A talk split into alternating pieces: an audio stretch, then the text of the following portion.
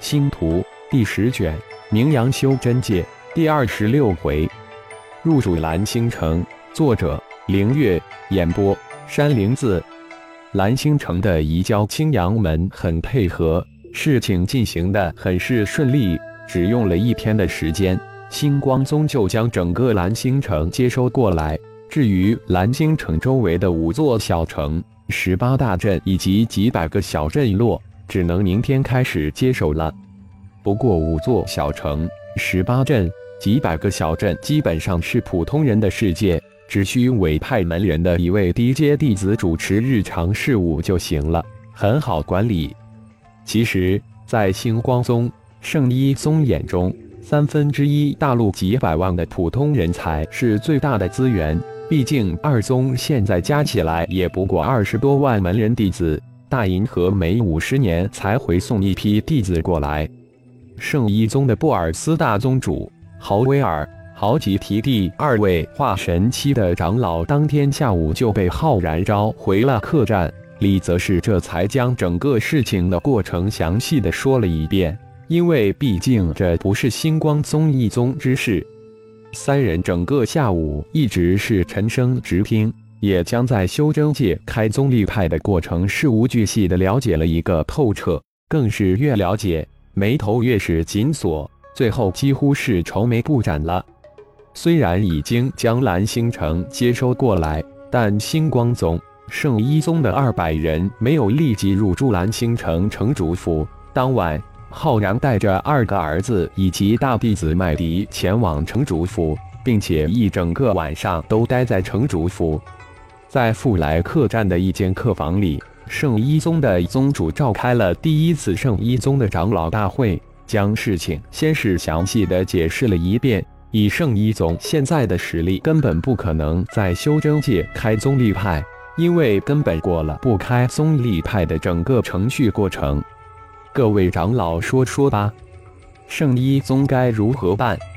布尔斯开口询问道：“难道非要等个几百年，我族实力足够时才开宗？但这段时间如何办呢？”一个长老有些沮丧地说道。当时还真不知事情如此棘手，看来只能如此了。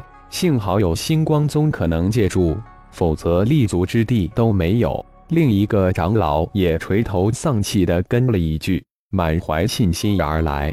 没想到结果如此。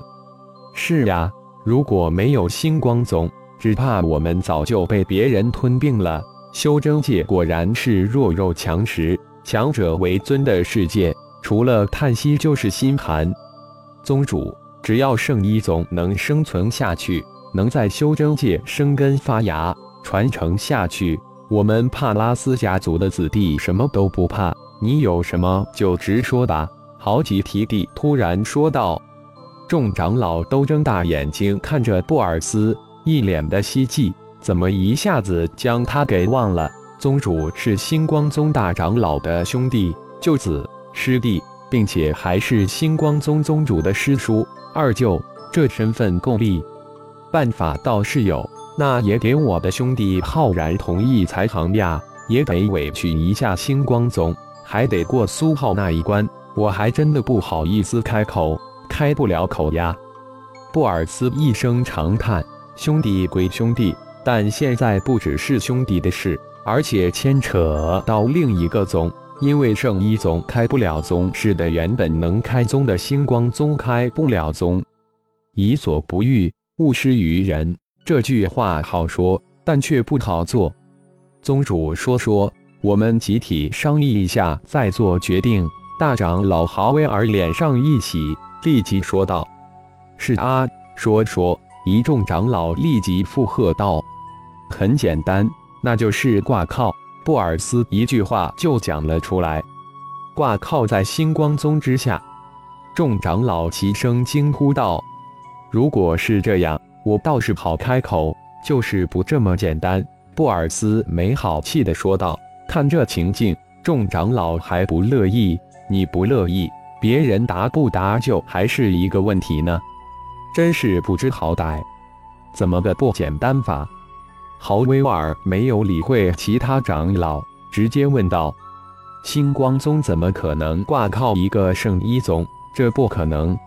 我的想法是，浩然在修真界成立一个星光盟，我们圣医宗就挂靠在星光盟之下，而且星光宗也不能单独开宗，只能成为星光盟下的星光宗。也就是说，因为我们星光宗不能开宗，而浩然只能成立星光盟，我们圣医宗、星光宗只是星光盟下的二个独立又相互依存的分支。布尔斯这才将自己的想法解释出来，其实是借鉴于浩然在妖界成立的星光盟。妖界的星光盟下就有三个宗：战神宗、星光宗、天狼宗。众长老一听都不言语了。这样一来，星光宗也不能单独开宗立派。想想星光宗也不会同意，星光宗凭什么这么做？再说了。星光宗帮助圣一宗已经够了，没有星光宗，也就没有现在的圣一宗。只要城保住圣一宗，我这张老脸不要了。我和好几提弟一起去求浩然，不行就跪下，再不行，我们圣一宗所有的弟子都跪下。豪威尔一脸的毅然，看来为了圣一宗，他是不惜任何代价了。